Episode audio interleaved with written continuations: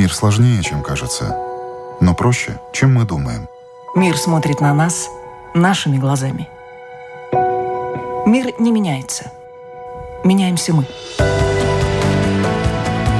Люди и страны. Специальная проекция Латвийского радио 4 «Портрет времени».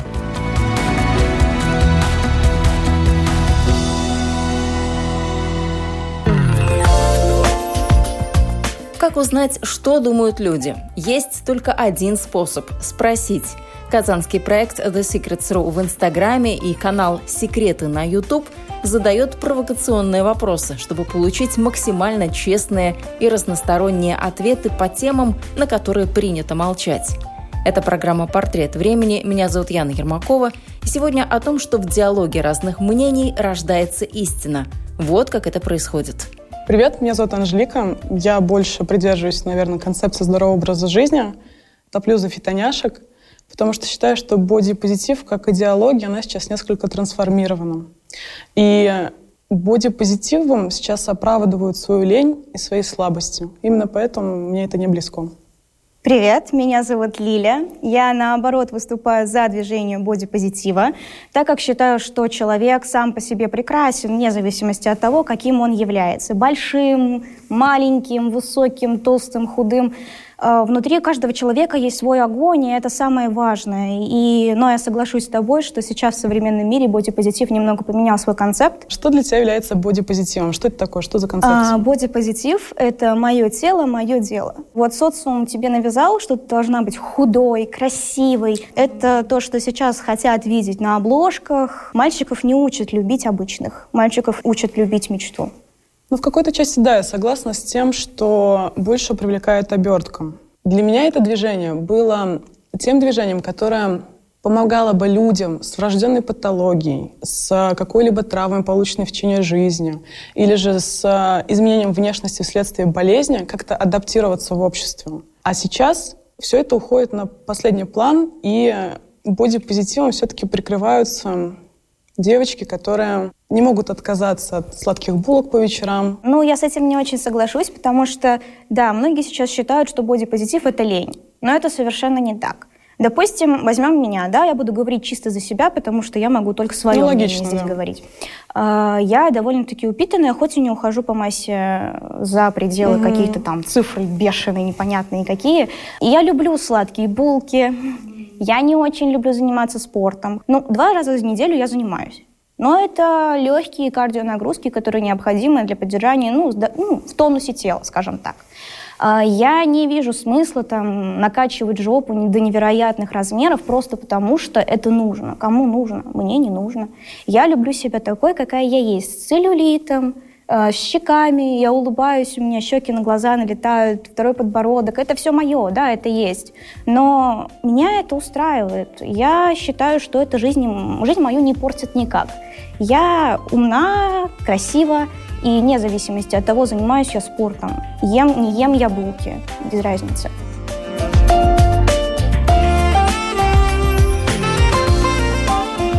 Анжелика и Лиля рассуждают о бодипозитиве, но это лишь одна острая тема из множества других – сексуальная ориентация, child-free, расстройство психики, полигамия, СПИД и ВИЧ, коронавирус, анорексия, место религии в современном мире, панические атаки, хороший ли ты друг, вегетарианцы или мясоеды и так далее.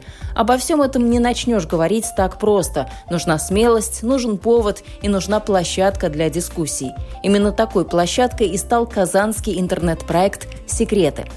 Ему уже несколько лет, канал за это время вырос, набрал много подписчиков и определился с форматами.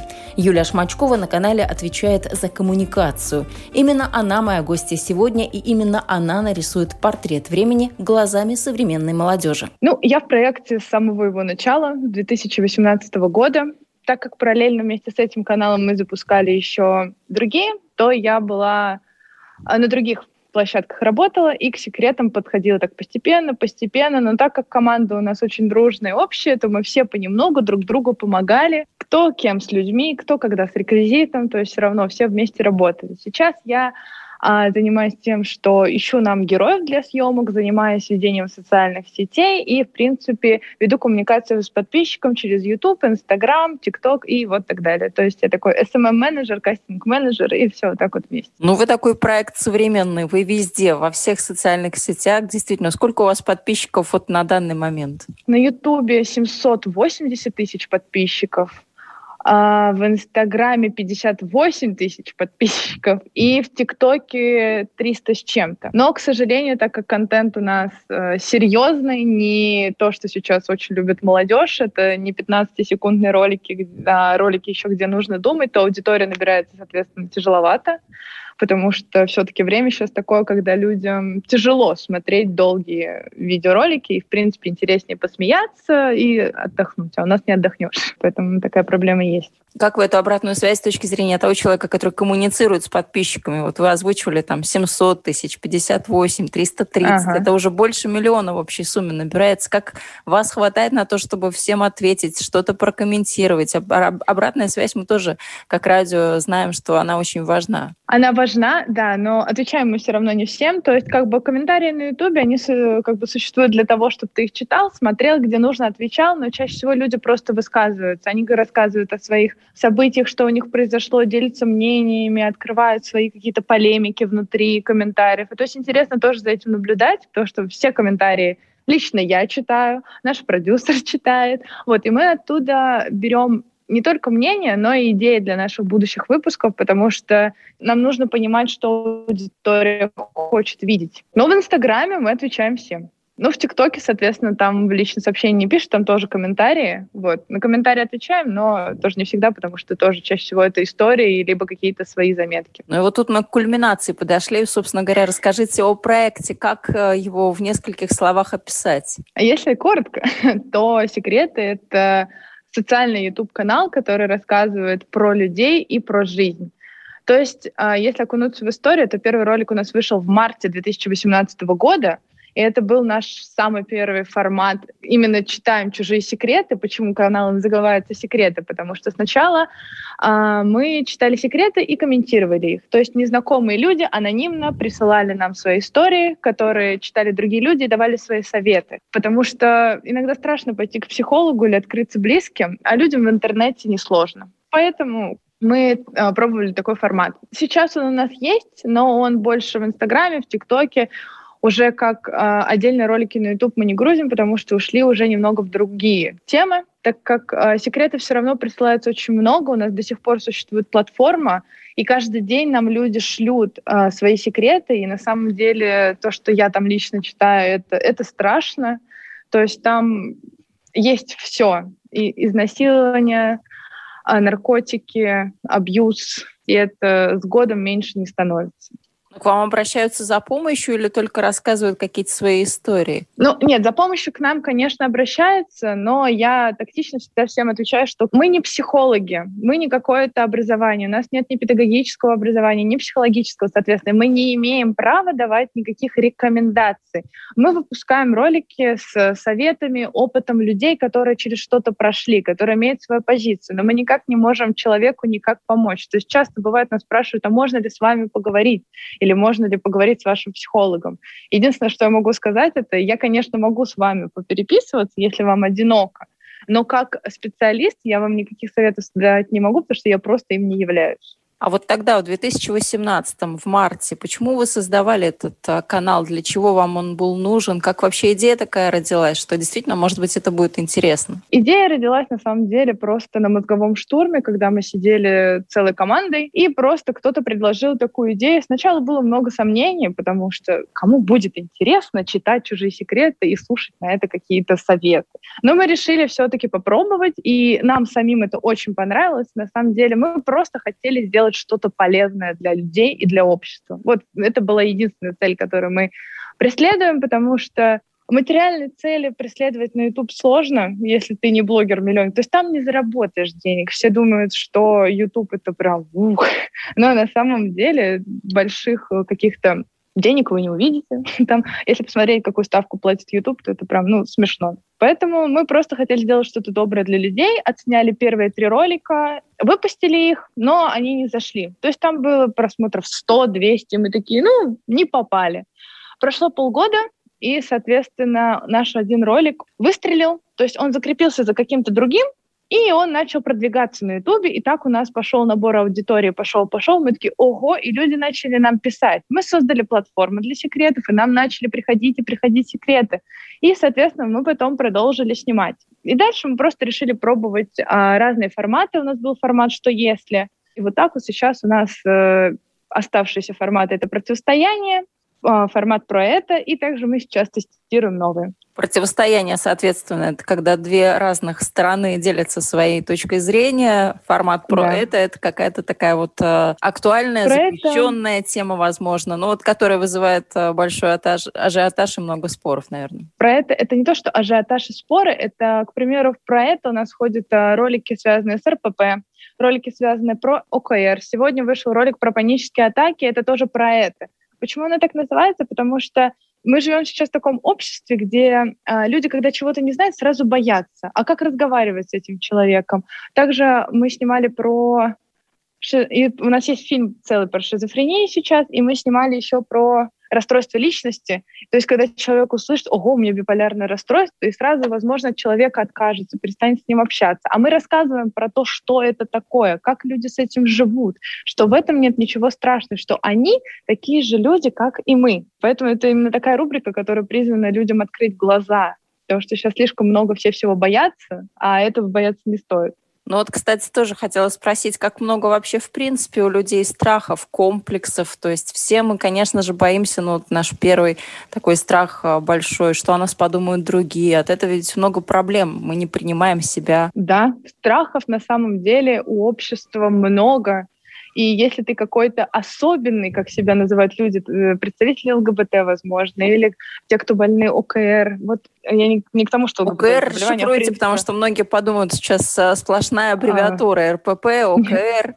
РПП – это расстройство пищевого поведения, ОКР – это обсессивно-компульсивное расстройство. То есть это такие психиатрические, получается, заболевания. И то есть люди, имея их, очень боятся общаться, очень боятся быть угнетенными, боятся как-то, что общество их не примет, потому что у нас нет такого должного уровня воспитания, именно общественно-социального. Даже проблема с ВИЧ. Мы вот недавно снимали ролик на эту тему, он еще не вышел. И когда мы его снимали, мы увидели, как люди, которые не знают, что это такое, начинают задумывать, придумывать и как бы угнетать людей, Switch, потому что просто сами не разобрались. Мы ни в коем случае их не виним, но просто в школах нам не дают должного образования. И просветительской деятельностью тоже не занимаются. Вот поэтому есть мы, которые призываем всех посмотрите, разберитесь и узнайте, что это такое. Потому что самое страшное существо на планете — это человек, ну, как бы это странно не звучало, и только мы сами можем себя исправить.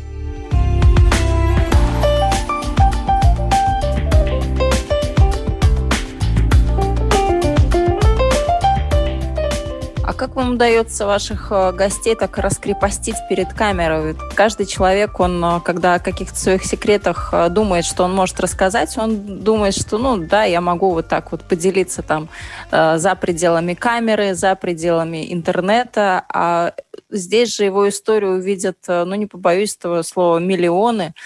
То есть как вам удается этих людей как-то так вот э, к себе расположить, чтобы они действительно рассказали, потому что они рассказывают очень искренне и очень по-простому, по-человечески. Ну, на самом деле это кажется, что людей много, на самом деле очень мало. То есть очень большая проблема в том, чтобы люди раскрылись, чтобы они пришли, согласились на съемки, потому что это правда многим тяжело. Есть отдельные личности, которые хотят в массы принести, рассказать информацию, показать, что, ребята, вот смотрите, как бывает, и это нормально. Но многие действительно, правда, боятся. И когда боятся, мы ничего не можем сделать. То есть люди, которые к нам приходят, они сами имеют желание рассказать и показать обо всем. Ну, как нам искать, вот, к примеру, героя? У него есть заболевание, к примеру, расстройство пищевого поведения. Я же не смогу на улице ходить и ко всем подходить. Или в Инстаграме писать. То есть люди сами с этим обращаются. Мы выкладываем в Инстаграм пост с историей, что мы ищем вот таких вот людей. И, соответственно, те, кто хотят, они нам пишут. Меньше проблем с противостоянием в этом плане, потому что все-таки там просто точки зрения, то есть вегетарианец или не вегетарианец, к примеру, э, за позитив или против. Это точка зрения человека. И точки зрения нет ничего плохого, они бывают разные, поэтому на противостояние, соответственно, людей искать гораздо легче, чем на формат проект. Ну, поспорить люди всегда готовы, как-то так очернить другого, если они считают, что они правы в чем-то. Это, наверное, да. Вы там видите такие очень оживленные баталии. Но мы никогда не призываем именно к спору. То есть всегда, когда я коммуницирую с героями, я всегда говорю, что высказать противоположную точку зрения, поговорить и обсудить. То есть спор рождается во время беседы, это нормально, когда а, каждый пытается доказать свою истину и показать, что вот смотри, как я умею. У нас, то есть, нет задачи создать какой-то спор. Мы просто хотим показать, что можно и так, и так, и все будет хорошо. Какие секреты люди открывают вот из э, тех историй, которые э, вы читали, которые через вас проходили? Вот вас что так э, шокировало или наоборот была какая-то такая история очень душевная, которая вот до сих пор в памяти есть? Ну, душевных историй нам пишут очень-очень мало, на самом деле очень мало хорошего. Очень удивляет, что очень много насилия в семье во всех его проявлениях. То есть казалось бы, что мы уже живем в 21 веке, что мы уже отошли от э, жесткого воспитания, которое было когда-то еще при крепостном праве, но когда читаешь некоторые секреты, то кажется, что вот ничего не изменилось, что так детям тяжело жить в стране. Ну, не знаю, как в других, просто читая то, что присылает нам, иногда не дочитываешь. Ну, просто невозможно. И даже не, не, не можешь никуда написать, ты не можешь пожелать что-то, сказать этому человеку напрямую, потому что э, у нас форма анонимная, и никак не можешь узнать, кто это. Ну, есть люди, которые, соответственно, тоже хотят развлечься. Нам, бывает, скидывали показатели по карте со словами «я нахожусь здесь, помогите мне, я там меня умираю, убивают меня». И я, соответственно, ну, в шоке сижу, читаю, не знаю, что делать, начинаю убивать карты, а там, не знаю, какое-нибудь э, место с матерным названием на карте выходит. И я такая, ну вот спасибо вы, конечно, большое. Вот есть такое, но этого мало чаще всего ты читаешь, и тебе становится больно от того, что ты читаешь, потому что историй много. Ну, наверное, пандемия, вот этот э, локдаун повсеместный, который по вашей стране прокатился по России, он тоже дал о себе знать? Локдаун, да, он очень сильно дал о себе знать. Мы в это время не снимали, потому что ну, мы не имели на это права, и то есть канал просто лежал и существовал. Но, соответственно, так как э, мы расширились настолько, что у нас своя студия, в которой мы снимаем, потому что где-то арендовать постоянно дороже, и нам надо хранить аппаратуру. Ну, нас это покосило немножко, да, но мы все-таки вышли, вы вот э, в 2020 году все-таки, несмотря на пандемию, вы спустили свой первый документальный фильм про шизофрению, и не собираемся останавливаться, то есть у нас в перспективе еще несколько фильмов. Вот, тоже нам очень важные, интересные темы. Как вы все это делаете Но... без, без таких вот фундаментальных знаний документального кино и так далее, кино в принципе? Про кино мы знаем, то есть у нас есть видеооператоры, режиссеры, монтажеры, то есть это в команде люди есть, они в этом разбираются. В плане монтажа и в плане съемки у нас вот проблем нет. Но, как вы заметили, мы не специалисты, Поэтому как бы вот когда в фильме «Шизофрения» там есть отдельный психолог, там есть люди, у которых э, достаточный статус, достаточные знания, и для этой сферы, и они там ведут повествование. От себя мы ничего не говорим. То есть наша задача просто снять фильм, хорошо его смонтировать, сделать сценарий и показать людей. А как люди относятся к тому, что это уже не просто какой-то там вот ролик в рамках противостояния, когда каждый высказывает свою точку зрения, это mm-hmm. вот такой вот документальный фильм, где рассказывают о том, что это шизофрения, что вот я как человек, который имеет шизофрению, вот, вот он я, вот он мой пример, моя история. Чаще всего, вот даже сейчас, когда мы снимаем ролики не на тем противостоянии, многие говорят, а что ну во мне интересно? Ну а зачем мне это? Да, да никому не важно это. На самом деле важно. Как бы люди думали, что они никому не интересны, это неправда, потому что нужно говорить про себя, нужно говорить про те знания, которые у вас есть. И многие, вот тут две крайности. Либо люди себя недооценивают, либо люди, наоборот, говорят, да, давайте, круто, я хочу рассказать, чтобы люди знали. Потому что про шизофрению вот э, в личные сообщения нам поступает достаточно много положительных э, сообщений с благодарностями от родителей, чьи детки болеют шизофренией, в принципе, от родственников больных шизофренией, потому что кто-то сходил, наоборот, проверился и узнал, оказывается, что вот что с ним было.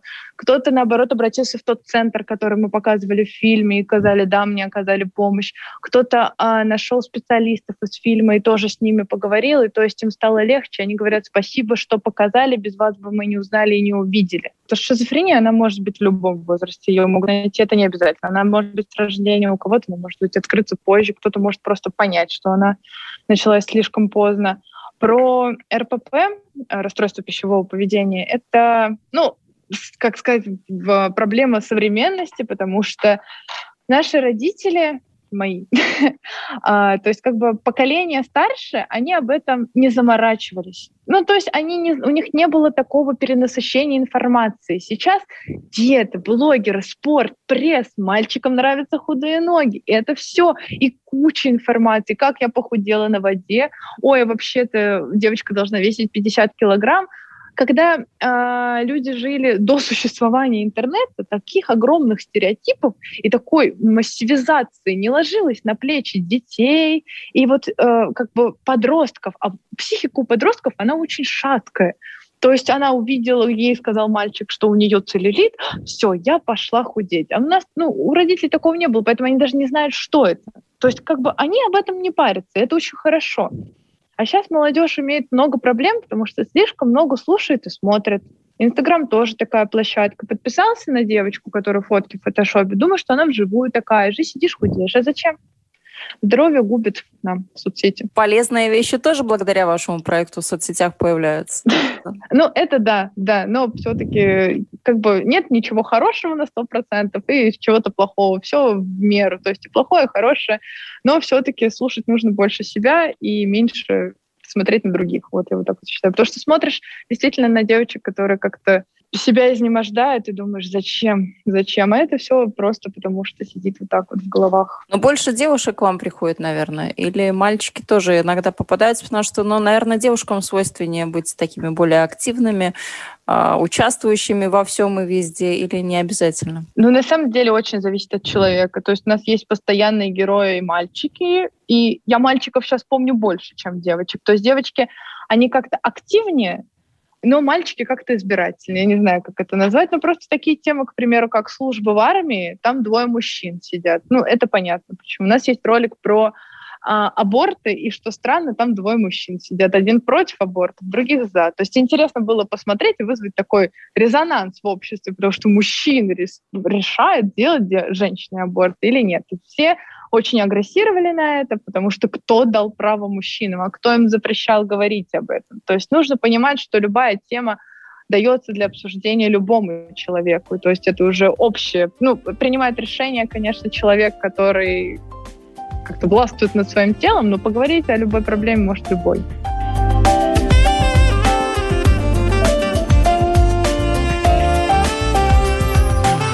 Но у вас такие вот. темы, которые неизменно вызывают такой хайп. Хайп, наверное, это не то слово. Хайп это когда вот все супер очень актуально. Был момент, когда был очень актуален бодипозитив, феминизм, то сейчас это пошло на спад. То есть если сейчас посмотреть, то какие сейчас темы наиболее актуальны в, в информационном поле, так и не назовешь, потому что уже все, как будто уже все обо всем поговорили, уже все, все решили. Вот. Поэтому какой-то всплеск хайпа на наших темах сейчас я не вижу. Но ну, это уже ничего деле... не шокирует в обществе, наверное, уже все настолько да. ко всему привыкли, что ничего не удивляет. Это да, ну, не то, что не удивляет, просто все уже все обсудили, как будто. А кто по ну, образованию? Нас... Я, я отучилась э, в Казанском федеральном университете на рекламу и пиар. Но работаю я в этой компании со второго курса. То есть я закончила университет в прошлом году. То есть я тут, получается, работаю уже ну, пятый год. То есть это, это не просто какое-то такое вот волонтерское желание помочь э, своим знакомым ребяткам создать какой-то интернет-проект. Это вот прям работа-работа. Да, это да. С зарплатой, все по-настоящему. Да, все по-настоящему. Ну, у нас помимо а, нашего канала есть еще и другая деятельность, поэтому YouTube это не основное. Ну, вы, наверное, вот работая с этим проектом уже стали и психологом тоже, потому что столько через вас проходит и личных историй, и вот обратной связи вот действительно специалистов, которые реагируют на проблемы подростков и, и в принципе, на актуальные вещи, что, наверное, уж тоже к вам вот эта вот какая-то психологическая такая информация прилипает. Я думаю, что вы тоже периодически где-то что-то читаете на эти темы. Ну да, ну то есть ты читаешь, ты узнаешь, ты интересуешься, потому что, ну правда, по-другому точно никак невозможно. Но как-то больше я скажу не то, что мне это в сторону психологии, а в сторону того, что ты понимаешь, что любой человек — это в первую очередь человек. И то есть ты сначала спросишь, узнаешь, поинтересуешься, не отвернешься. Потому что раньше все равно, ну, скажу от себя честно, что а, при виде человека в инвалидной коляске я могла так отойти как-то странно. То есть он вроде нормальный, но что-то мне вот внутри кажется не то. Сейчас нет. Сейчас я это увидела, я с ними лично поговорила, и то есть я поняла, что все хорошо. То есть, ну почему-то в детстве вот какой-то, возможно, страх он сидел, сейчас то есть его проработал, и в принципе сейчас ну, такой все хорошо, все нормально. Вот, то есть это как-то учат ко всем относиться одинаково и уважать любую точку зрения. А стирается вот эта грань хорошо, плохо, нормально, ненормально, потому что все мы сейчас говорим о новой нормальности, и новая нормальность под это определение может попасть уже ну, абсолютно любое извращение и вообще э, любое проявление чего-либо. Главное правило, которое для себя как бы ввела, это то, что моя точка зрения — это моя точка зрения, точка зрения человека — это его точка зрения. Я никого не буду осуждать, я никому не буду ничего доказывать, я выслушаю, узнаю и не буду принимать на свой счет, потому что у всех границы разные и нормы тоже. Поэтому лично на себя я ничего не беру. Бывает, что люди хотят поговорить о своей точке зрения и пытаться ее доказать, но в этой ситуации ты просто принимаешь позицию, что ты просто соглашаешься с человеком, потому что я не прихожу сюда, чтобы спорить. Давайте поговорим, если вы хотите, я вас выслушаю, но своего мнения я просто как бы оставлю в стороне и соглашусь легче с вами, чтобы никаких конфликтов не было.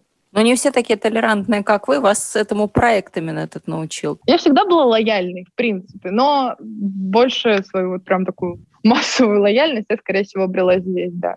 То есть ничего вас не шокирует в людях? Честно, вот сейчас уже нет. То есть только перечитав истории, только увидев всего, мало что может удивить, правда. Ну, и я не хочу, чтобы меня что-то уже удивляло, потому что если меня что-то удивит, значит, я узнаю что-то жестче того, что я уже видела, а этого не хочется вообще никак видеть. Поэтому просто учишься работать через призму не то что хладнокровие и равнодушие, а не пропускать через себя. Поначалу, когда только мы ввели форму секретов, и когда ты их читаешь, распечатываешь перед съемкой, или когда приходят люди на съемку и высказывают свои позиции, а ты сидишь и думаешь, господи, я же так вообще не думаю, как это может быть. Сначала тяжело, плакала, да, поначалу это было, но сейчас уже нет, потому что, ну, работа такая. Вот надо через это спокойно проходить, чтобы людям это показывать.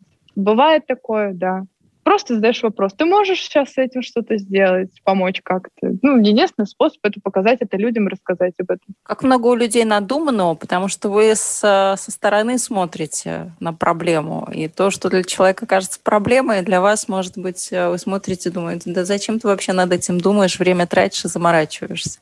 Нет, нет, нет, никогда. Вот э, еще большая тоже проблема нашего поколения. Все любят обесценивать чужие проблемы. Если кто-то плачет даже над тем, что, не знаю, он наступил кому-то на ногу, пусть плачет. Ему плохо. Нельзя это обесценивать. То, что так мы человека тоже загоняем внутрь себя, потом вообще эмоции показывать не надо. Нет, у всех разное как бы, мироощущение. Хочет, пожалуйста. Ни в коем случае нельзя это никак запрещать. Ну, вот модное слово абьюзер появилось, абьюз, и друг О, друга да. теперь человек называют уже абьюзером, что бы кто кому не сделал, даже если все вот в рамках, все там соблюдаются границы личного пространства и так далее. Я согласна, но отчасти, потому что все все равно зависит от человека. Иногда человеку хочется, чтобы его абьюзили, и как бы он это сам и провоцирует, сам это и показывает. Или он хочет сам абьюзить человека и через как бы липовый, извините за слово, абьюз. Ну, то есть там все вот так вот намешано. Поэтому все зависит от человека. То есть удобно быть и жертвой в какой-то момент, и удобно э, показать себя да. агрессором, да? Да. Иногда читаешь истории, которые нам присылают, и когда ты видишь сам несостыковки, перепутали несколько лет, или там уже начало меняться имя, такой думаешь, а не врешь ли ты мне?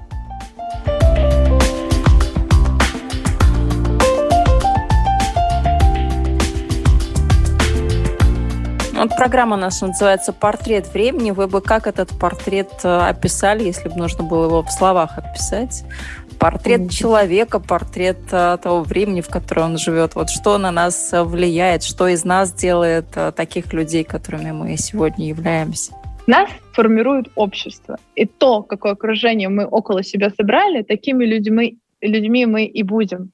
Это проверено и на собственном опыте, и на фоне того, что ты смотришь на других людей. Поэтому очень важно понять, какое э, общество тебя формирует. И если что-то пошло не так, то уйти с него. У нас сейчас общество очень многогранное. То есть есть разные конфессии, есть разные группы, есть разные убеждения. И то есть можно выбрать, можно перейти, уйти, прийти в новую группу, и будет супер. Я вижу, как и много хорошего, так и, соответственно, через канал достаточно много плохого.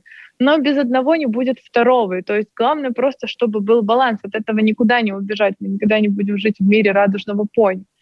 Вот. Но очень, на самом деле, приятно видеть, когда люди пытаются меняться, когда люди пытаются открыться, рассказать, довериться, помочь. То есть э, сейчас мы уже начинаем стирать вот эти вот границы страха, которые есть у людей, и все-таки показывать себя в массах и не бояться чего-то. То есть это круто на самом деле, что сейчас молодежь такая пошла, что они не любят молчать. Им что-то не нравится, они скажут. Это хорошо. Меньше проблем будет. Пусть говорят агрессивно, пусть говорят, может быть, немного нецензурно и аморально, но зато сразу понятно, кто есть кто и у кого какая позиция, чем вот так вот отсиживаться втихую и потом просто бум создать. Они молодцы. Но камешков Но молодежь бы... много бросают в том плане, что говорят, и необразованные, ничего не читают, ничего не видят, ничего не смотрят и так далее. Вот Ваше мнение о молодежи?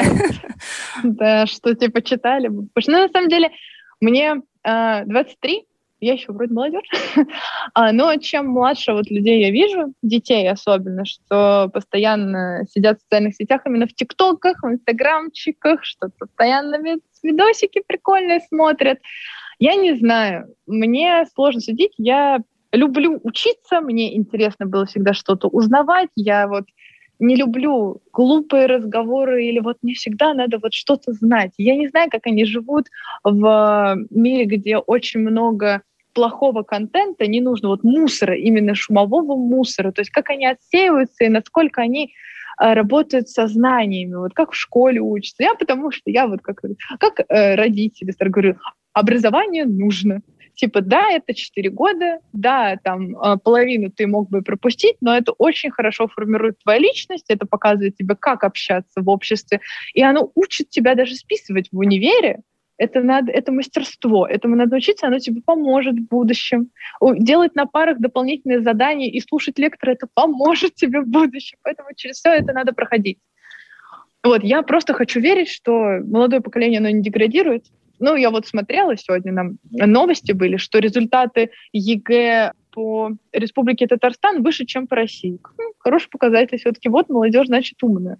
Просто главное правильно совмещать. А как получается, что вот вы такая вся с желанием учиться, образовываться, у вас есть цели, амбиции, а кто-то рядом вот сидит э, в интернете, залип в видосике. Как так получается? Семья, образование, общество, как вы сказали. Что влияет? Вот что на вас повлияло? Что на этих людей повлияло? На ваших же сверстников? Вот опять-таки это общество, потому что я училась в гимназии, единственной в городе, и нас очень сильно учили. И весь мой класс, мы все учились. Даже когда у нас были двоечники, мы подходим и их пытаемся научить. То есть мы как-то так вот всегда, нам было важно, у нас было вот стрёмно, если ты глупый. То есть если ты чего-то не понимаешь, это не прикольно. И мы не гнобили за это, мы садились и говорили, давай объясним. То есть у нас был тренд на мозги, и он сохранился до вот 11 класса. И причем в том, что было очень э, жестко в школе в плане обучения, потому что было очень много и достаточно сложно. В универ я не почувствовала университет. Это было просто как дуновение ветерка. То есть всякие... И диплом легко написан был, и всякие курсовые задания. По сравнению с школой фигня. Вот, и поэтому это на самом деле учиться, учиться, еще раз учиться, правда, потому что а какой смысл останавливаться? На одних песнях Моргенштерна жив не будешь, как говорится. Это, надо знать, как в лесу волчья ягода выглядит, чтобы не перепутать ее с кем-нибудь и не умереть так глупо. Вот. Учиться же интересно. И это надо доносить молодому поколению, потому что я помню, были уроки, когда предмет-то интересный, было бы круто его знать, но так как учитель не умеет правильно его преподавать, ты так свое желание загибаешь. И вот когда вырастаешь там, к 20 годам, наверное, все в университете, это я помню, что все таки блин, надо, наверное, историю выучить. Это же прикольно. Круто было знать, кто когда что был. Кто-то математикой начинает интересоваться. То есть вот, все равно это желание у людей потом появляется.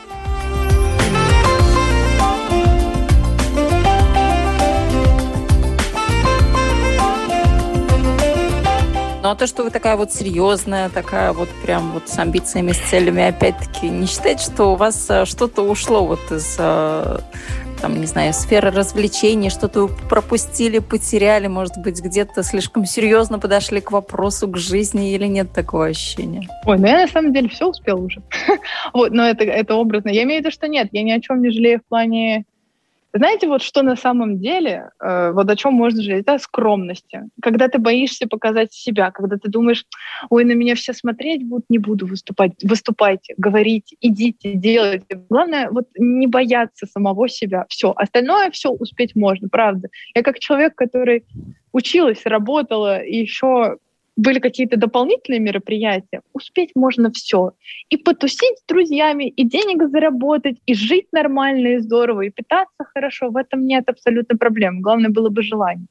Ну, вот как вы говорите, иди и делай, это вот молодежь сейчас в ТикТоке можно посмотреть. Идут и делают, неважно что, но идут и делают. Как к такому относитесь? Проявлению себя творческому, иногда не творческому, иногда просто какому-то такому просто убиванию времени. Самовыражаться нужно, но мозгами тоже стоит думать, правда. То есть всегда нужно э, держать несколько вопросов в голове из разряда, что мне от этого будет хорошо, я никому не наврежу этим. То есть моя, не знаю, близкие мои люди, ну, с ними все будет от этого в порядке. Если все, в принципе, будет хорошо, и ты не ущемляешь ничьи права, то иди, пожалуйста, делай. Но главное, чтобы не нарушать закон, на самом деле очень хочется, чтобы люди были более активны и не боялись выходить э, на разговоры. На самом деле столько интересных историй, столько обо всем хочется поговорить и показать, но боясь нашей какой-то э, власти, боясь э, своих работодателей даже. То есть э, бывает так, что я не смогу поговорить с вами, почему начальник против или меня выгонят с работы. То есть э, разные бывают отговорки. Не то, что отговорки, это причины, это правда важные причины но боятся, боятся окружающих и общества в целом. Грустно, грустно. Могли бы больше рассказать, могли бы больше осветить, если бы люди вот эти вот страхи бы убрать. Но я рада, что с каждым годом все больше людей говорят о себе и о своих уникальных особенностях и каких-либо проблемах для того, чтобы поддержать других и показать, что это не, не страшно. Вот то же самое сейчас с каждым годом становится все меньше ВИЧ-диссидентов, что очень хороший показатель, потому что если посмотреть а, в Европу, у них нет практически ВИЧ-диссидентов, потому что всем все рассказали, показали, у них все открыто, и это нормально. У нас люди боятся говорить про ВИЧ, они боятся, а, потому что они не люди, как будто сразу становятся, что общаться с ними никто не будет. И то есть, когда ты слышишь эти истории, что с людьми перестали общаться, потому что он ВИЧ-инфицирован, и спрашиваешь, а в чем причина? То есть, если человек пьет терапию, то он не заразен, и после, даже если не пьет терапии, не надо после него полотенце менять и ложки замывать. Люди не знают этого. Ко мне в школу не приходил человек, который бы об этом рассказывал. В университете тоже никто не говорил нам об этом. А нужно, потому что люди, ну, правда, типа, страдают от этого. Ну, наверное, еще одна горячая Главное тема сейчас это коронавирус, они, а об нее тоже очень много копий ломается. Там те же самые прививочники, антипрививочники. Тема спорная, потому что ну, вакцина, она должна пройти испытание временем. И то есть есть врачи, которые говорят, что прививаться стоит, это важно, нужно, даже если вы с хроническими заболеваниями в виде астмы все равно идите. И есть те, которые говорят, не вздумайте, не идите, потому что это потом будет плохо, поменяются ваши гены. То есть на эту тему э, снимать и даже говорить немного опасно, потому что врачей тоже разные совершенно мнения. Ну, здорово, не знаю. Я желаю вашему проекту удачи, успехов, интересных тем, интересных гостей, потому что, мне кажется, вы очень классную работу делаете, и в том плане, что развеиваете какие-то стереотипы, по полочкам раскладываете какие-то вещи для людей. Ну, может быть, не такие спорные, как коронавирус, это действительно проверится временем. А вот то, что касается тех тенденций, с которыми мы сейчас живем, прямо сейчас, вот в обществе, то, мне кажется, это очень круто. Здорово. Я вам желаю только удачи, идите вперед. И... Спасибо. Всячески вас поддерживаю. Я действительно ваш один из подписчиков. А, спасибо. Я очень рада это слышать. Я действительно с большим интересом наблюдаю за тем, как работает казанский проект The Secrets.ru в Инстаграме и канал «Секреты» на YouTube. Ну, во-первых, потому что ребята объективно круто делают свою работу. Это очень качественный контент, продуманный. Но, во-вторых, на одну и ту же тему они дают возможность посмотреть с разных точек зрения. Становиться при этом на чью-либо сторону совершенно не обязательно, но вот выслушать Поверьте, это очень и очень полезно. Так что подписывайтесь на ребят, и стереотипов в вашей жизни будет меньше. Юлия Шмачкова, представитель канала «Секреты» на YouTube, была гостей нашей программы «Портрет времени». Ну а я, Яна Ермакова, на этом прощаюсь до новых встреч в эфире.